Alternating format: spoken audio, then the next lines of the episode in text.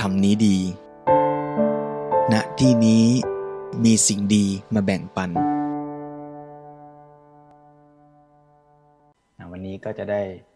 เรียนรู้ธรรมะร่วมกัน ในหัวข้อที่ได้ตั้งขึ้นไว้ว่ากายป่วยไข้ ใจหายทุกข์ มีคำสำคัญคือคำว่ากายและใจ มีคำสำคัญว่า ป่วย และทุกข์ ซึ่งดูจะเป็นธรรมดาธรรมชาติของชีวิตนะยมเนาะและเราทุกคนไม่ว่าจะเป็นตัวเราเอง หรือคนที่เรารัก ก็อยู่ภายใต้ความจริงข้อนี้เช่นเดียวกัน แม้แต่พระสัมมาสัมพุทธเจ้า ก็ทรงเจ็บป่วย และทรงปรินิพาน ไม่พ้นไปจากความจริงข้อนี้ และก็เป็นความจริงด้วยว่าใจนั้นเนี่ยสามารถคลายทุกข์หรือแม้แต่พ้นจากทุกข์ได้ด้วยเพราะฉะนั้นถ้าเราเข้าใจความจริงนี้เราก็จะสามารถปฏิบัติฝึกหัดพัฒนาไปตามกำลัง เหมือนความจริงว่าต้นมะม่วง ถ้ามันได้น้ำถ้ามันได้ปุ๋ย มันก็จะเติบโตฉันใด จิตใจของเราชีวิตเราถ้าเราได้พัฒนาในทางที่ถูกต้อง สมบูรณ์เพียงพอ มันก็เกิดการพัฒนา ไปตามลำดับ จนอาจจะถึงขั้นที่ว่าไม่ทุกเลย ก็เป็นได้ เพราะฉะนั้นเบื้องต้นก็ให้กำลังใจ พวกเราทั้งผู้พูดและผู้ฟังในฐานะเพื่อนร่วมทุกข์ที่จะมีทั้งความทุกข์มีทั้งความสุข ไปร่วมกันนี่แหละ แล้วเราก็จะเรียนรู้จากทั้งทุกข์และสุขนั้น ทีนี้นอกจากว่าเราจะเรียนรู้จากชีวิตของเรา เราก็จะสามารถฝึกหัดพัฒนา ไม่ใช่แค่รู้เฉยๆ คือเมื่อรู้ความจริงแล้วก็พัฒนาฝึกฝนด้วย เพราะฉะนั้นวันนี้ก็คิดว่าหนึ่งชั่วโมงนี้เราคงจะได้ทั้ง ทำความเข้าใจแล้วก็ลองฝึกดูด้วย อย่างที่เมื่อสักครู่คุณวิภาว่าว่า เราจะสามารถจัดการกับความทุกข์ เราจะอยู่กับความเจ็บป่วย ทั้งดูแลตัวเองและเกื้อกูลผู้คนรอบข้างได้อย่างไรบ้าง วันนี้เท่าที่ดูแล้วญาติโยมที่เข้ามาร่วมกิจกรรมกัน ก็น่าจะเป็นผู้คุ้นเคยกับการศึกษาธรรมะการปฏิบัติธรรมไม่น้อยล่ะนะแล้วก็ญาติโยมก็ น่าจะใกล้ชิดคุ้นเคยกันดีอยู่ ก็ถือว่าเป็นบรรยากาศของการพูดคุยสนทนากันสบายๆในการที่เราจะได้มาเป็นกัลยาณมิตร เรียนรู้พัฒนาชีวิตไปด้วยกัน เพราะฉะนั้นจะมาอยากชวนทุกท่าน เรามาสโคบหัวข้อวันนี้กันว่า เราจะรับมือกับความทุกข์ยังไงก็แล้วกัน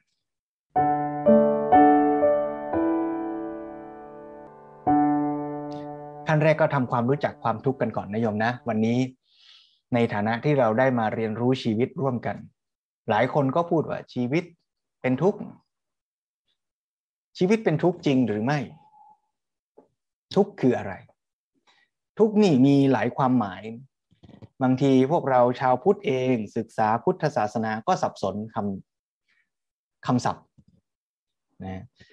ทุกนี่มีหลายความหมาย ทุกหมายถึงทุกขเวทนาคือ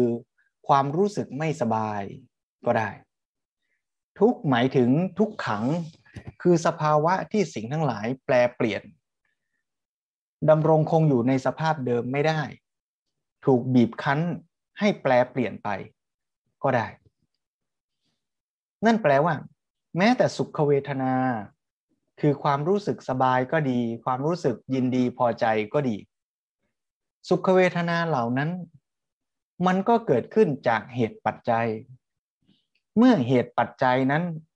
แปลเปลี่ยนไป ความสุข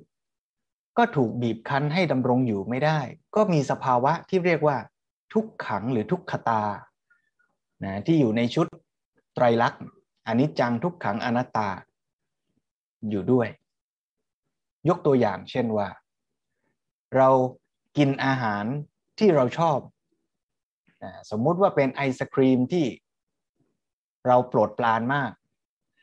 เมื่อไอศครีมที่มีรสชาติหวานกลิ่นหอม สัมผัสละมุน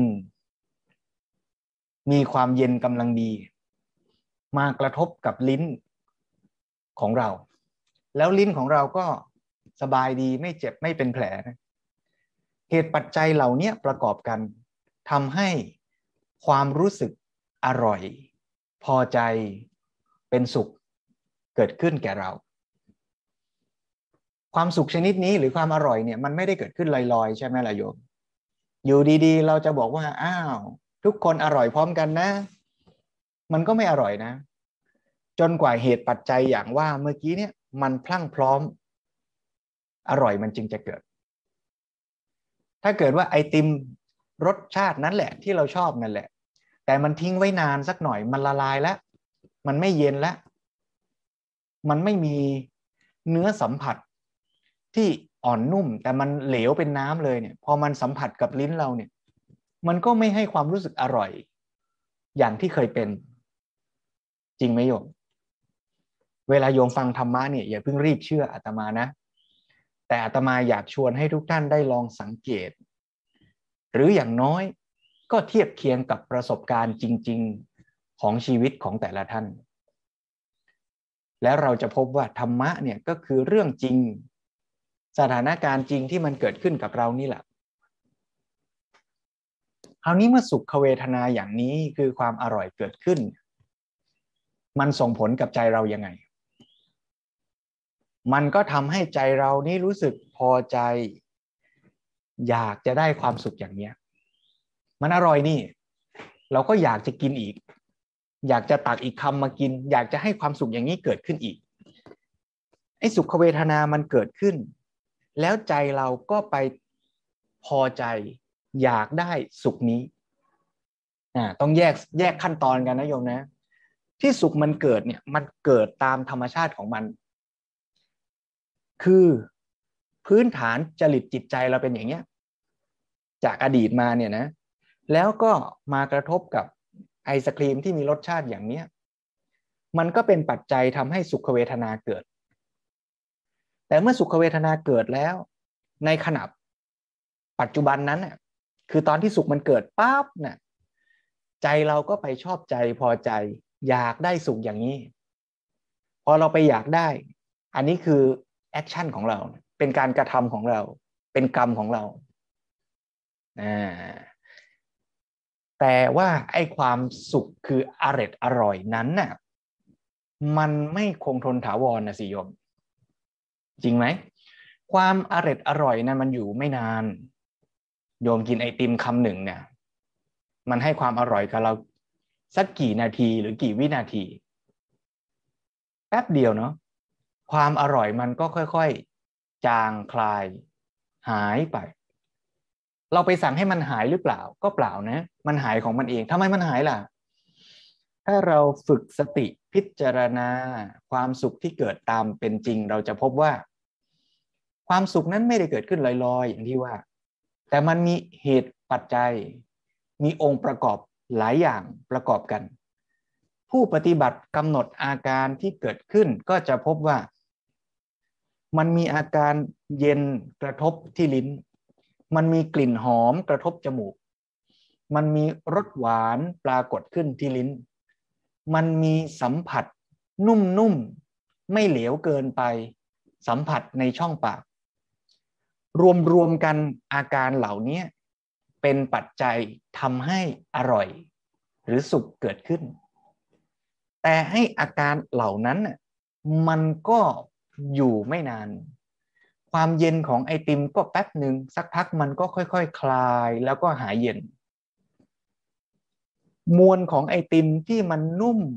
สัมผัสสักพักมันก็ละลายเหลวแล้วก็หายไป ความหอมของรสชาติกลิ่น ก็ค่อยๆคคลายตัวแล้วก็หายไป เมื่อตัวเหตุมันหาย ผลคือความอร่อยความถูกใจ ความสุขใจ มันก็เลยหายไปด้วย สภาวะที่มันหายไปดับไปหมดไป เพราะเหตุปัจจัยของมันหมดไป หายไป คลายตัวไป สภาวะอย่างเนี้ย เรียกว่า ทุกขัง หรือทุกขตา ความเป็นทุกข์ โยมฟังมาถึงตรงนี้ โยมได้เห็นคำว่าทุกสองคำแล้วนะคำแรกก็คือสุขเวทนาหรือทุกขเวทนา ซึ่งมันเกิดขึ้นตามธรรมชาติของมัน ไอติมอร่อยกระทบลิ้นเรา สุขก็เกิด ถ้าเราไปยืนกลางแดดร้อนๆไอแดดร้อนกระทบผิวเราจนแสบ สภาวะทุกขเวทนาก็เกิด นี่คือสุขทุกเวทนา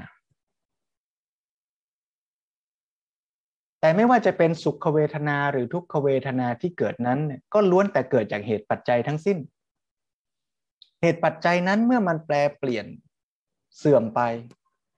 สุขทุกเวทนานั้นก็เสื่อมไปดับไป ถูกบีบคั้นให้ดำรงคงอยู่ไม่ได้ มีลักษณะเกิดดับเรียกว่าอนิจจัง หรืออนิจจตา แล้วแต่จะพูดเป็น adjective หรือเป็น noun นะ แล้วเมื่อมันเกิดดับมันก็เกิดดับ เพราะเหตุปัจจัย เหตุปัจจัยที่มันดับไปแปลเปลี่ยนไปนั่นแหละ บีบคั้นทำให้ตัวมันดำรงอยู่ไม่ได้ สภาวะที่ถูกบีบคั้นให้ดำรงอยู่ไม่ได้ เรียกว่า มันเป็นทุกขัง หรือมีสภาวะทุกขตา แล้วการเกิดขึ้นดับไปนั้นก็เกิดขึ้นตามเหตุปัจจัยโดยไม่มีใคร ปัจจัยใดปัจจัยเดียว คนใดคนหนึ่ง จะไปสั่งบังคับบงการ ให้ความสุขความอร่อยเกิด ให้ความสุขความอร่อยดับ สภาวะที่สิ่งทั้งหลายเป็นไปตามกระบวนของเหตุปัจจัย โดยไม่มีปัจจัยใดปัจจัยเดียว บุคคลใดบุคคลหนึ่ง จะสั่งบังคับได้ ก็เรียกว่าไม่ตกอยู่ใต้อำนาจของอัตตา คือใครคนใดคนหนึ่ง สิ่งใดสิ่งเดียวจะสั่งบังคับได้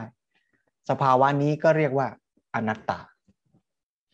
นี่คือสภาวะความเป็นจริงของสรรพสิ่งทั้งหลายในโลกรวมทั้งชีวิตของเราด้วยนั้นชีวิตของเราไม่ว่าร่างกายเรา ความสุขความทุกข์ในชีวิตเรา ก็ไม่พ้นไปจากความจริงข้อนี้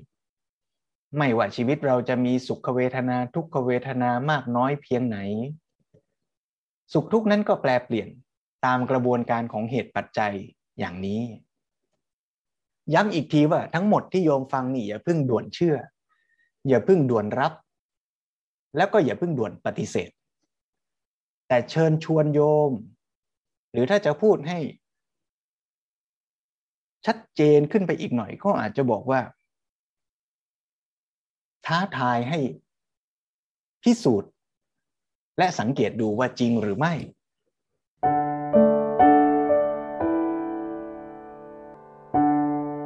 เมื่อมันเป็นอย่างนี้ เราจะวางใจอย่างไร ถ้าเรา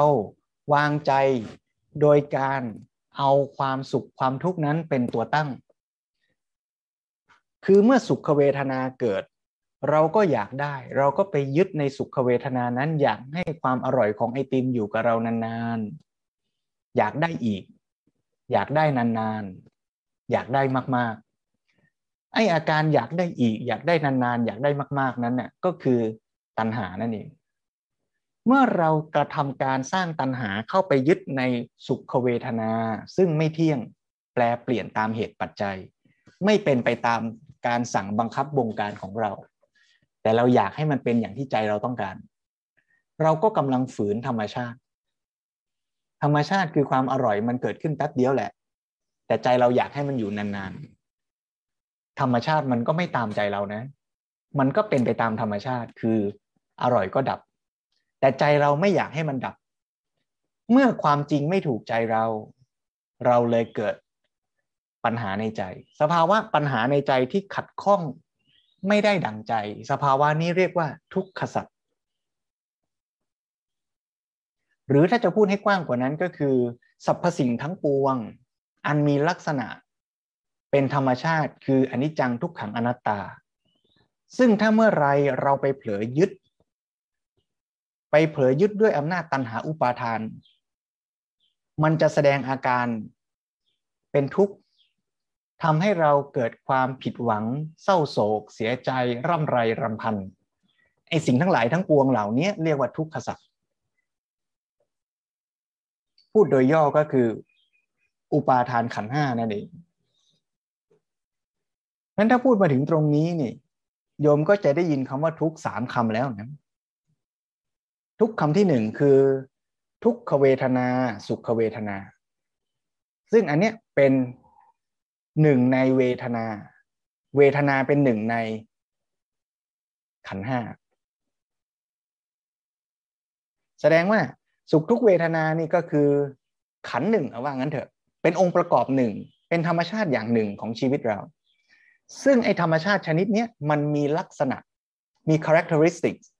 ก็คืออนิจจังทุกขังอนัตตานี่ทุกตัวที่สองมันเป็นธรรมชาติของมันอย่างนี้ แล้วเมื่อใจเราไปเกี่ยวข้องกับธรรมชาติ ไปเกี่ยวข้องกับร่างกาย ไปเกี่ยวข้องกับความสุขที่เกิด ไปเกี่ยวข้องกับรสชาติไอติม ไปเกี่ยวข้องกับความทุกข์ที่แดดแผดเผาผิวเราพอเราไปเกี่ยวข้องแล้วเราไม่ยอมรับตามจริง เราไปยึดว่าอยากให้สุขอยู่กับเรานานๆ หรือไปปรุงแต่งว่าอยากให้ทุกข์หมดไปจากเราไวๆ แล้วมันไม่เป็นอย่างนั้น มันก็จะเกิดทุกข์อีกตัวหนึ่งขึ้นมา คือทุกขสัตว์คำถามก็คือว่า ณตอนนี้ที่เราอยากจะหายจากทุกข์เนี่ย เราจะหายจากทุกข์ตัวไหน เราก็ต้องแก้ให้ถูกเหตุนะ ถ้าเราทำเหตุไม่ตรงกับผลที่ต้องการเนี่ยเราก็จะพบปัญหาว่าทำไมทำแล้วไม่พ้นทุกข์เสียที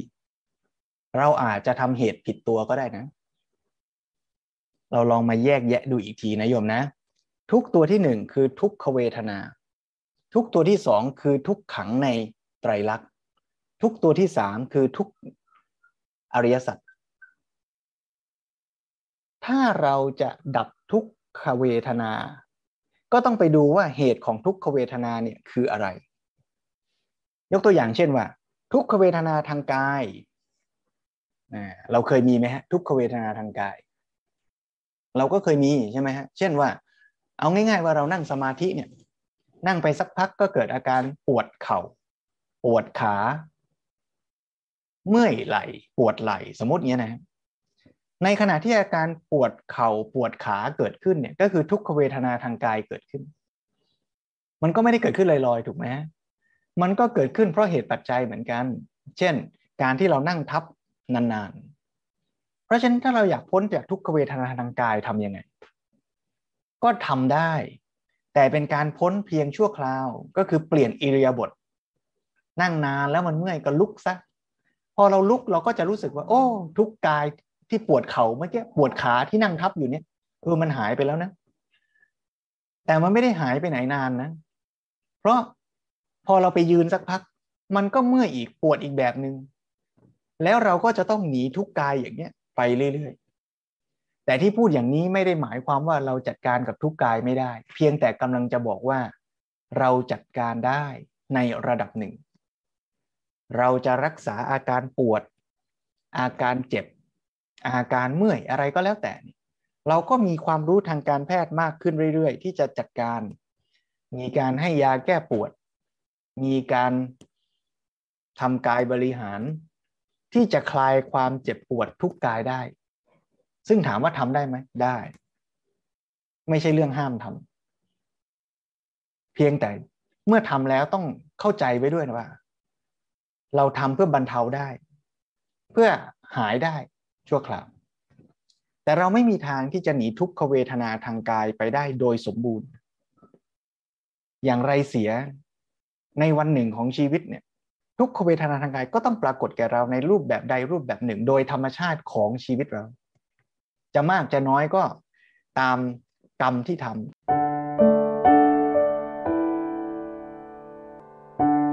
มีโยมถามมาว่า ความเจ็บป่วยเนี่ย เช่นอัมพฤกษ์อัมพาตเนี่ย เป็นผลของกรรมใช่ไหม ก็ตอบแบบในกรณีทั่ว ๆ ไป ก็ตอบได้ว่าเป็นผลของกรรมเนี่ย แต่ต้องเข้าใจกรรมให้ถูกนะกรรมในที่นี้ไม่ได้หมายถึงว่าอดีตชาติทำอะไรไว้แล้วก็มีเจ้ากรรมนายเวรมาตามล้างตามผลาญบีบกล้ามเนื้อเราให้มันเจ็บป่วยพิกลพิการไปอย่างนั้นนะแต่คำว่าเป็นผลของกรรมนี่ มีความหมายกว้างกว่านั้น คือจะเป็นกรรมในชาตินี้ก็ได้ กรรมในชาติก่อนก็ได้ กรรมในชาตินี้เป็นยังไง ก็เช่นว่า เรานี่ใช้ชีวิตตอนตั้งแต่เด็กๆนี่ยังไง กินอาหารแบบไหน ใช้ร่างกายอย่างไร ไปเจอสารเคมีอะไร เหล่านี้ก็เป็นเหตุปัจจัยที่เรากระทำหรือถูกกระทำแล้วส่งผลสืบเนื่องต่อมาจนถึงเราวันนี้ เช่นนะฮะยกตัวอย่าง ตอนเด็กๆนี่ บุคคลคนหนึ่งอาจจะสูบบุหรี่บ่อย การสูบบุหรี่ก็เป็นกรรมที่เขากระทำนั่นแหละทำในชาตินี้เนี่ย การสูบบุหรี่ก็ส่งผลเป็นปัจจัยทำให้เขาเป็นมะเร็ง สมมตินะในช่วงบั้นปลายชีวิตนี้นั้นการเป็นมะเร็งเกิดจากกรรมใช่ไหมใช่ เกิดจากกรรมชาตินี้ได้ไหมได้ แล้วก็ถามว่าอ้าวแล้วทำไมคนสูบบุหรี่สองคนสูบเหมือนกันทำไมบางคนเป็นบางคนไม่เป็น ก็บอกว่ามีเหตุปัจจัยหลายอย่าง เหมือนต้นมะม่วง ต้นมะม่วงต้นหนึ่งจะเติบโตขึ้นไม่ได้เกิดจากเหตุปัจจัยใดปัจจัยเดียว ทุกสรรพสิ่งในโลกนี้เกิดจากเหตุปัจจัยอเนก แล้วสิ่งนั้นๆก็จะส่งผลอนันต์ หมายความว่าการเกิดมะม่วงต้นหนึ่ง ไม่ได้เกิดจากดินอย่างเดียว ไม่ได้เกิดจากน้ำอย่างเดียว ไม่ได้เกิดจากฝนอย่างเดียว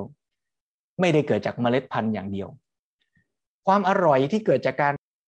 รับประทานไอติม ไม่ได้เกิดจากกลิ่นอย่างเดียว ไม่ได้เกิดจากรสอย่างเดียว ไม่ได้เกิดจากความเย็นอย่างเดียว แต่เกิดจากเหตุปัจจัยทั้งปวงประกอบกัน ความอร่อยจึงเกิด โรคมะเร็งก็เหมือนกัน มันจะเกิดมันก็ต้องประกอบด้วยเหตุปัจจัยพลั่งพร้อม ซึ่งมนุษย์หรือเทคโนโลยีทางการแพทย์จะล่วงรู้ท่วนทั่วหรือไม่ ก็เป็นเรื่องของความรู้ของมนุษย์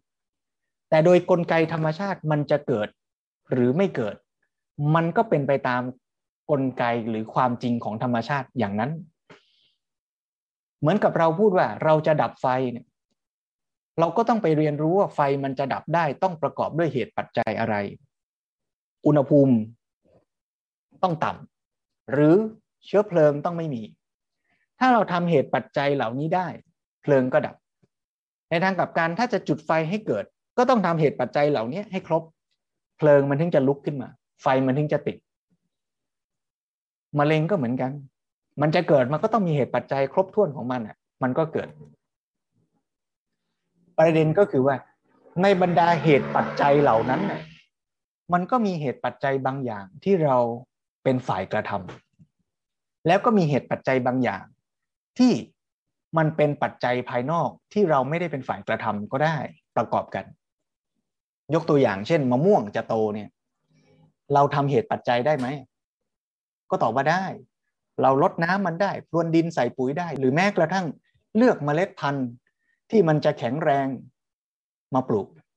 เราก็ทำกรรมในส่วนของเรานี่ แต่มันก็มีปัจจัยในการเติบโตของต้นมะม่วงอีกหลายอย่างนะโยมนะที่เราจัดการไม่ได้ เราสั่งไม่ได้ เราทำไม่ได้อ่าเช่น ความแข็งแรงของเมล็ดพันธุ์ ต่อให้เราพยายามเลือกจากเจ้าที่ดีที่สุด แต่ว่าไอ้ตัวเมล็ดนั้นน่ะภายในมันอะอ่าสารพันธุกรรมต่างๆ ที่อยู่ในนั้นเนี่ยมันแข็งแรงแค่ไหนเนี่ย เราควบคุมไม่ได้ ปลูกไปแล้ว จะมีมแมลงมาเยอะมาน้อย อุณหภูมิภูมิอากาศของโลก มันจะขึ้นมันจะลง เราก็อาจจะควบคุมได้น้อยมากหรืออาจจะไม่ได้เลย เพราะฉะนั้นเมื่อเหตุปัจจัยมันเป็นอย่างนี้ ต่อให้เราพยายามรดน้ำพรวนดินใส่ปุ๋ยอย่างดีที่สุด ต้นมะม่วงบางต้นอาจจะโตดี ต้นมะม่วงอีกบางต้นที่ปลูกในอีกบางที่อาจจะไม่โตก็ได้ นี่ ตรงนี้แสดงให้เห็นว่า กรรมของเรามีผลแน่ แต่อย่าคิดว่าเป็นเพราะกรรมของเราแต่อย่างเดียว ถ้าเราเข้าใจความจริงข้อนี้ เราก็จะกลับมาจัดการกรรมในส่วนที่เราทำได้ให้ดีที่สุด แล้วเมื่อเราทำกรรมในส่วนที่เราทำได้ดีที่สุดแล้วผลลัพธ์มันจะเป็นอย่างไร เราก็จะยอมรับ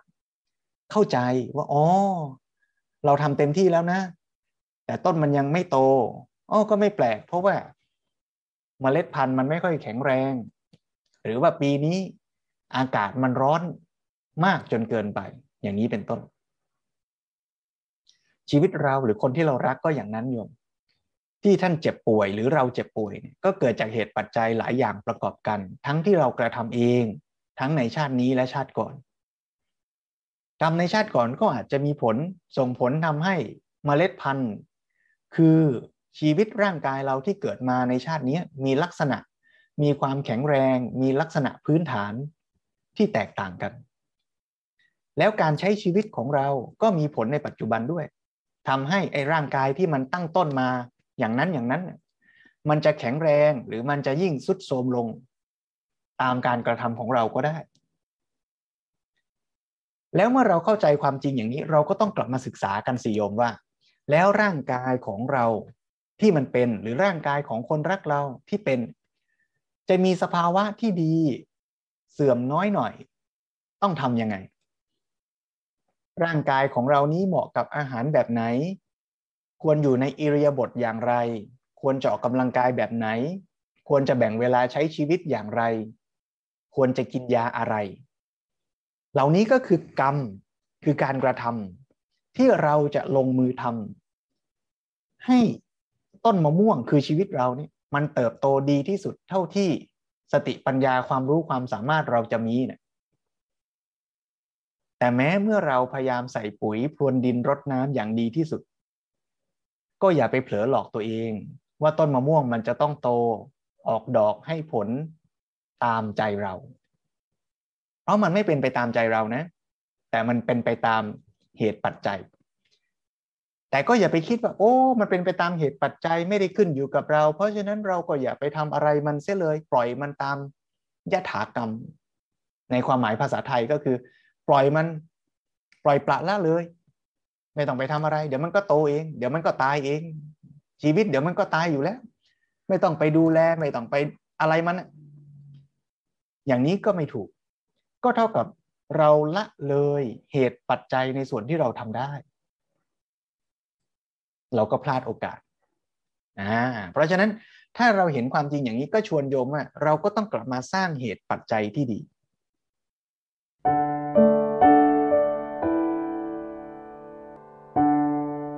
ถามว่าแล้วเหตุปัจจัยที่ดีอะไรที่เราทำได้ล่ะ เมื่อกี้เราพูดถึงความทุกข์ใช่ไหมโยมอ่าถ้าเป็นทุกข์กาย เราก็ต้องเรียนรู้ว่าร่างกายของเราเนี่ยมันสุขมันทุกข์เพราะอะไร ถ้ามันสุขมันทุกข์เพราะอะไรแล้วเราอยากให้กายมันสุขไม่ทุกข์นัก เราก็จัดสรรเหตุปัจจัย กินอาหารให้เหมาะสม ออกกำลังกายให้พอดี ใช้ชีวิตจัดสรรให้เกื้อกูล ตามสภาพร่างกายที่มันจะเป็นได้ถ้าเราไปเผลอหลอกตัวเองว่าโอ้ ฉันจะต้องไม่ป่วยเลยคงไม่ได้ ใช่ไหมแต่ถ้าเราปล่อยปละละเลยบอกโอ้มันป่วยอยู่แล้ว ไม่ต้องดูแลมันปล่อยมันไป อย่างนี้มันก็ยิ่งแย่อ่าเพราะฉะนั้นก็ต้องดูแลนะ กายก็ต้องดูแล ต่อให้ป่วยแล้วก็ต้องดูแล ยังไม่ป่วยก็เสริมสร้าง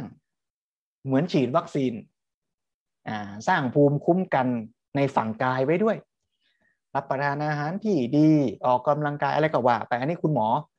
อก็จะแนะนำได้ดีกว่าพระอยู่แล้วล่ะ นะโยมก็ศึกษาหาความรู้ลงมือปฏิบัติ คราวนี้ฝั่งทุกข์ใจล่ะ มันเกิดจากอะไร ถ้าเรารู้เหตุปัจจัยอย่างที่ว่าเมื่อกี้นี้เนี่ยเหมือนฝั่งกาย ถ้าเรารู้ว่ามันทำยังไงจะทุกข์ใจทำยังไงไม่ทุกข์ใจ เราก็จะจัดสรรจัดการเหตุปัจจัย ให้ความทุกข์ใจมันน้อยลงหรือไม่เกิด ก็เป็นได้อ่าเราก็ต้องมาดูสิว่าแล้วทุกข์ใจมันเกิดยังไง ก็เกิดอย่างนี้โยม เกิดอย่างว่า เมื่อสิ่งทั้งหลาย เช่น ความอร่อยจากการกินไอติม มันปรากฏแก่เรา แล้วเราเผลอ เราเผลอ เผลอหลอกตัวเอง ว่าสุขอย่างนั้น ฉันชอบ ฉันอยากได้ ฉันยึดไว้ ฉันต้องการให้มันอยู่ตลอดไป เราเผลอ เมื่อเราเผลออย่างนี้แล้วความสุขมันจบไป หมดไป ดับไป หายไปต่อหน้าต่อตาเรา เราก็เลยผิดหวัง เสียใจ ทุกข์ใจ แล้วก็กระเสือกกระสน ตะเกียกตะกาย ดิ้นรน ต่อสู้ไขว่คว้า แก่งแย่ง เพื่อจะหาความสุขอย่างนั้น มาให้สนองตัณหาของเรา ถ้าเมื่อไหร่เราหาได้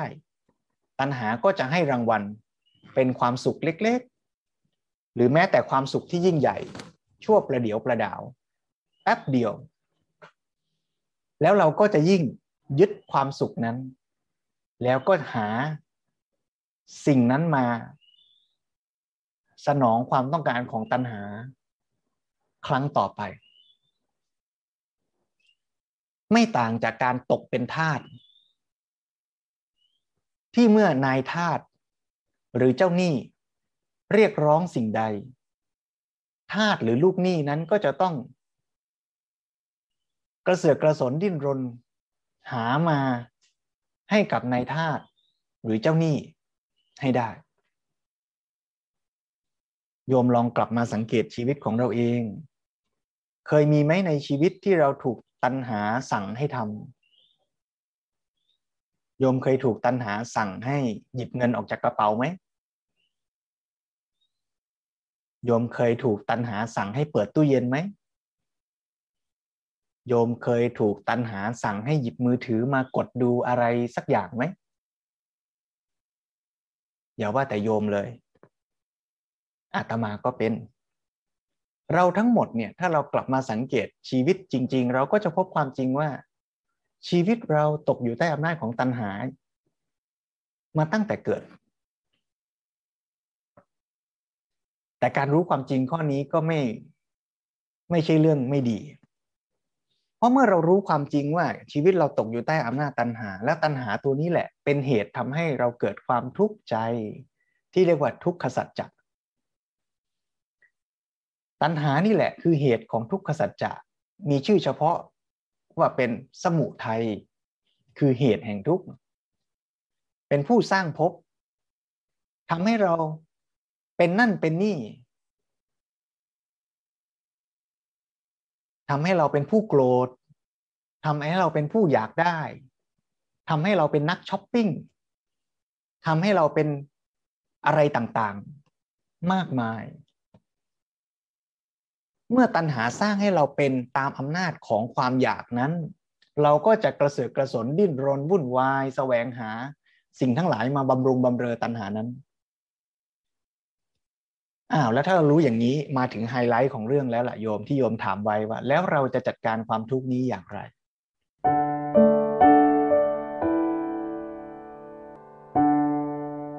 การจัดการกับความทุกข์นั้นเนี่ยถ้าว่าตามหลักอริยสัจสี่ หนึ่งคือทุกเราไม่งหน้าที่ที่จะเข้าใจ รู้ว่าทุกคืออะไร แล้วก็เข้าใจสาเหตุของความทุกข์ โดยที่ไม่ไปพยายามที่จะวิ่งหนี ไม่ต้องหนีทุกข์ แต่เห็นความทุกข์ที่ปรากฏนั้นตามเป็นจริง เมื่อเห็นทุกข์ที่ปรากฏตามเป็นจริงแล้ว เราก็รู้สืบสาวเห็นเหตุปัจจัย ว่าทุกขสัตว์นั้นเกิดจากอะไรก็เกิดจากใจเรานั่นเอง ที่เราไปยึดไปอยาก ที่จะให้สิ่งทั้งหลายมันเป็นอย่างใจเราทำไมเราเผลออย่างนั้นล่ะ ก็เพราะเราขาดสติอ่าเพราะฉะนั้นวิธีการที่จะตัดกระแส หรือทำให้ความทุกข์ไม่เกิดเนี่ย ก็มีทางเป็นไปได้ พระพุทธเจ้าก็ตรัสว่าเป้าหมายของเรื่องนี้เนี่ย ในการจัดการกับความทุกข์เนี่ย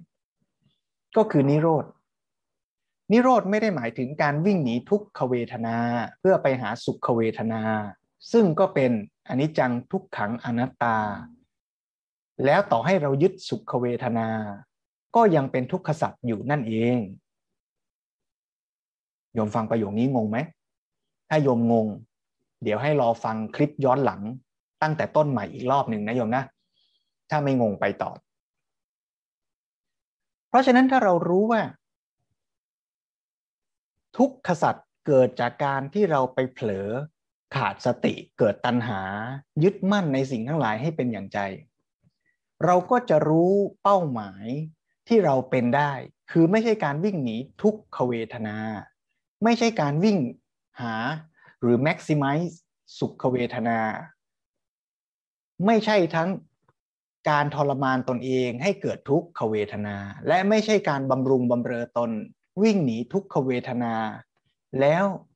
พยายามหาสุขเวทนา ที่เรียกว่ากามสุขขันลิกานุโยกหรือสุขนิยม บริโภคนิยม วัตถุนิยม ทุนนิยมทั้งหลาย แต่เรามีศักยภาพที่จะอยู่กับสุขเวทนาและทุกขเวทนาอย่างรู้เท่าทัน โดยไม่ไปเผลอยึดมัน สภาวะอย่างนั้นน่ะเมื่อเราเข้าใจตามจริงอย่างนั้นน่ะเราไม่ไปยึดมันน่ะเราก็จะเห็นสุขทุกข์เกิดขึ้นและดับไปตามธรรมดาธรรมชาติของมัน โดยไม่มีตัณหาไปยึด สภาวะที่ไม่มีตัณหาไปยึดแล้วทุกขสัตว์ไม่เกิดนั้นเนี่ยก็มีชื่อเรียกว่านิพพาน หรือนิโรธสัจจะคำถามสำคัญก็คือแล้ว how to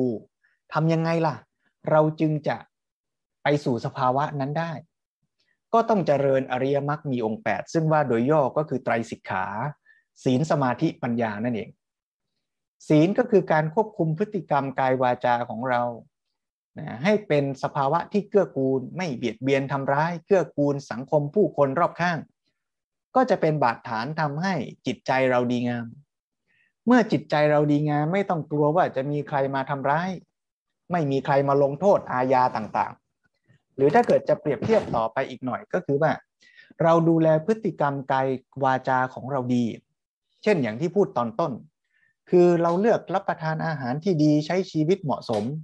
ไอ้ทุกทางกายมันก็เบาลงไปหน่อย ที่จะเกิดก็ไม่เกิด ที่มันจะต้องเกิดก็ไม่หนักนะ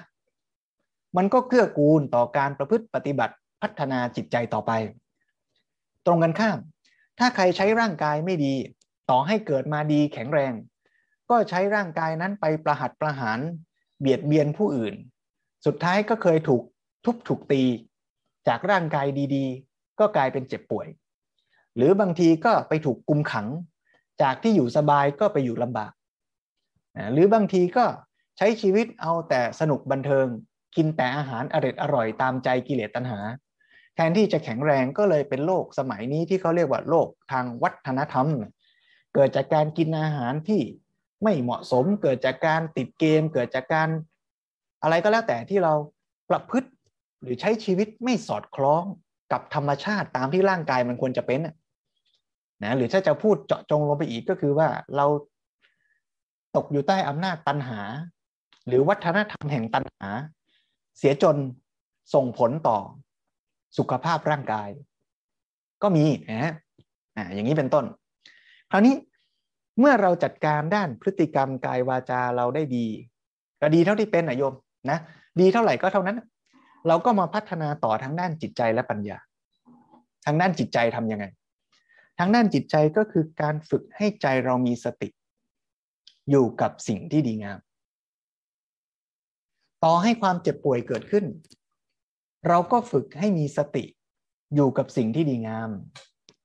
แทนที่จะไปจดจ่ออยู่ความเจ็บ ความหงุดหงิด ความโกรธเคืองโยมเคยเจ็บป่วยไหม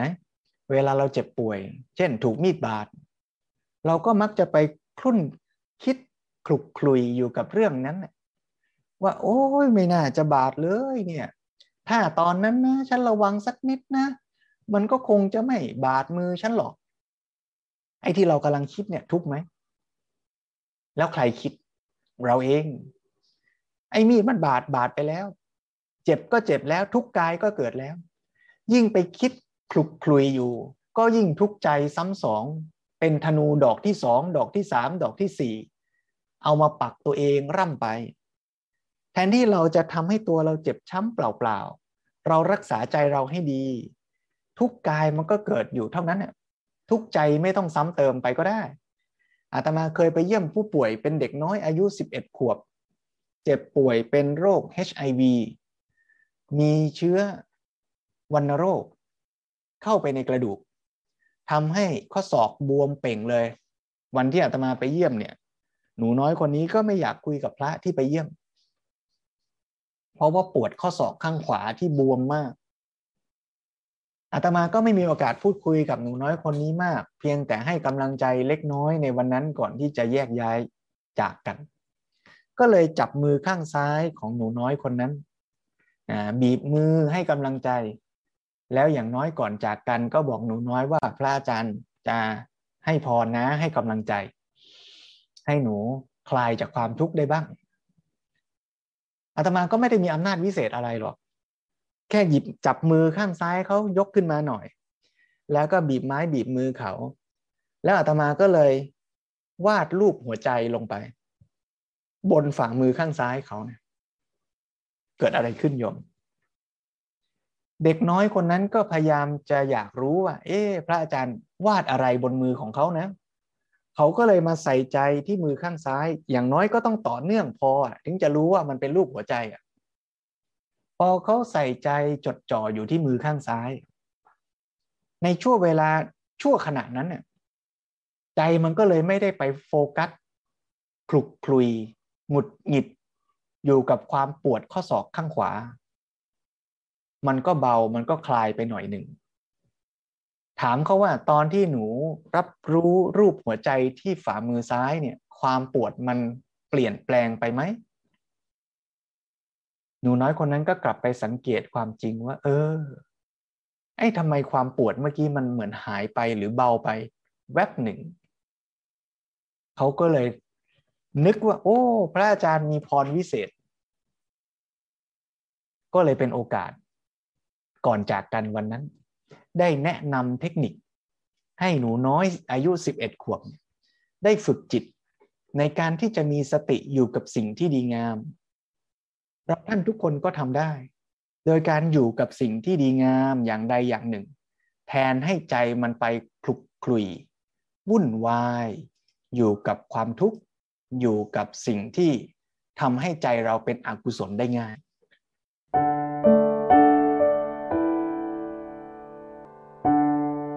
โยมลองดูก็ได้ ลองตั้งใจใส่ใจ ฟังเสียงระฆังต่อไปนี้ ให้ใจเราอยู่กับเสียงระฆัง เป็นตัวแทนเป็นสัญลักษณ์ของสิ่งที่ดีงาม แล้วให้ใจเราจดจ่ออยู่ที่เสียงระฆัง เหมือนที่หนูน้อย ใส่ใจจดจ่ออยู่ที่รูปหัวใจที่ฝ่ามือข้างซ้าย โดยไม่วอกแวกวุ่นวายไปที่สิ่งอื่น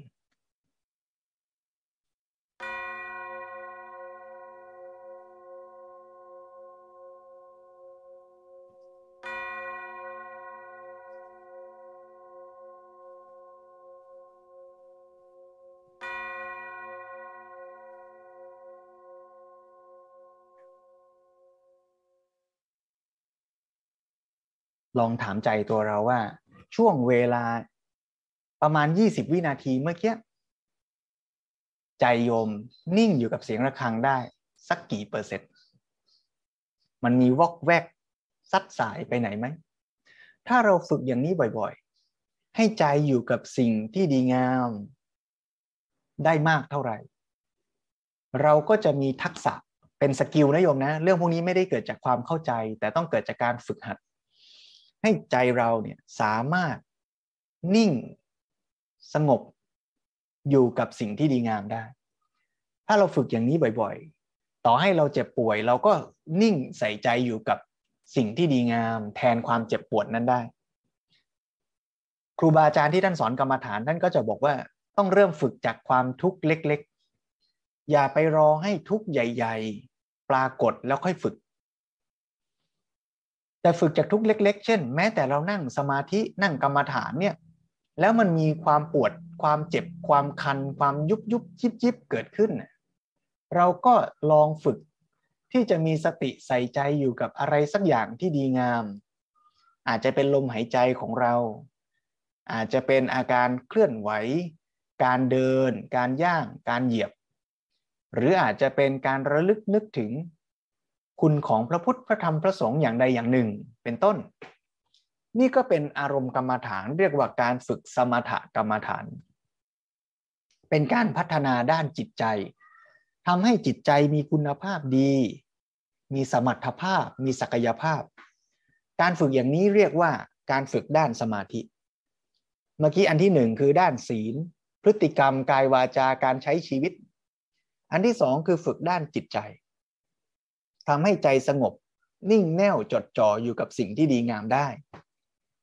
แม้ความเจ็บปวดเกิดขึ้น ก็สามารถเอาใจไปอยู่กับสิ่งที่ดีงามได้ แต่อย่างนี้เนี่ยไม่ได้แก้ปัญหาได้ถาวร แต่อย่างน้อยก็หลบทุกข์ได้หน่อยละเป็นการหลบอย่างมียุทธวิธี แต่ว่าเมื่อเผลอสักหน่อย ใจมันไปรับรู้ปวด รับรู้เจ็บ มันก็ยังทุกข์ได้อยู่ดี ทุกในที่นี้หมายถึงทุกใจนะ ทุกกายมันทุกอยู่แล้วล่ะคราวนี้เราจะคลายทุกได้อย่างแท้จริงและถาวร คือคลายทุกอริยสัจนะ ไม่ใช่คลายทุกขตา ซึ่งมันเป็นความจริงของสิ่งทั้งหลายไปแก้ไม่ได้ แล้วก็ทุกขเวทนา อันนี้ก็ต้องแก้ด้วยเหตุปัจจัยอีกแบบอย่างที่ว่า คือไปดูแลร่างกายไปอะไรให้ดี นะแต่ก็ต้องยอมรับว่าแก้ยังไงมันก็ยังต้องแก่ต้องเจ็บต้องตายนะ จะให้ไม่เกิดทุกข์กายเลยคงไม่ได้ แต่ทุกใจเนี่ยคือทุกขสัตว์นี่แก้ได้ แก้ยังไง ก็ต้องฝึกอย่างที่สามเรียกว่า พัฒนาปัญญา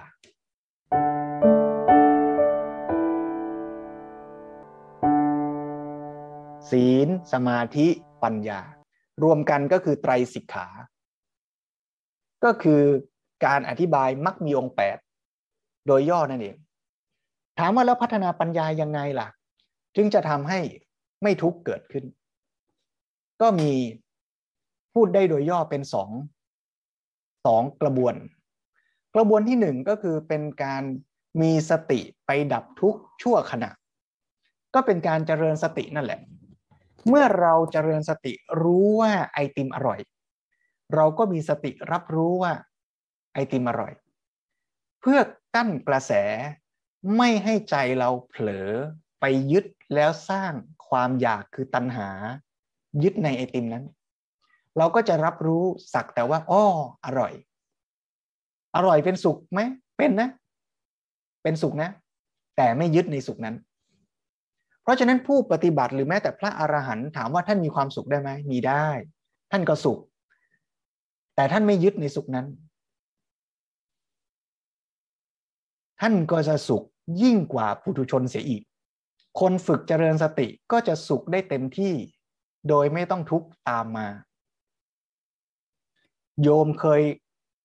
สุขไม่เต็มที่ไหม เช่น เรากินอาหารอร่อย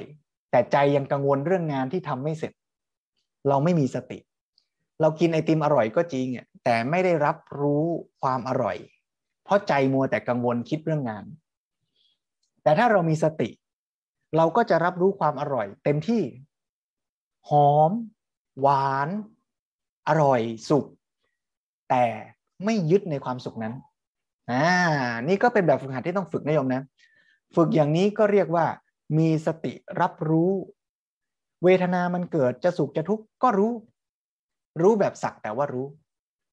ไม่ให้เกิดตัณหาอุปาทานไปยึด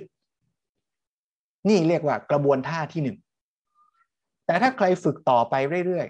ๆ ก็จะเห็นความจริงต่อไปอีกว่า โอ้ ความสุขก็ตามความทุกข์ก็ตาม หรือชีวิตเราทั้งหมดทั้งปวง ไม่ว่าจะทางรูป หรือนามธรรมทางกายหรือทางใจ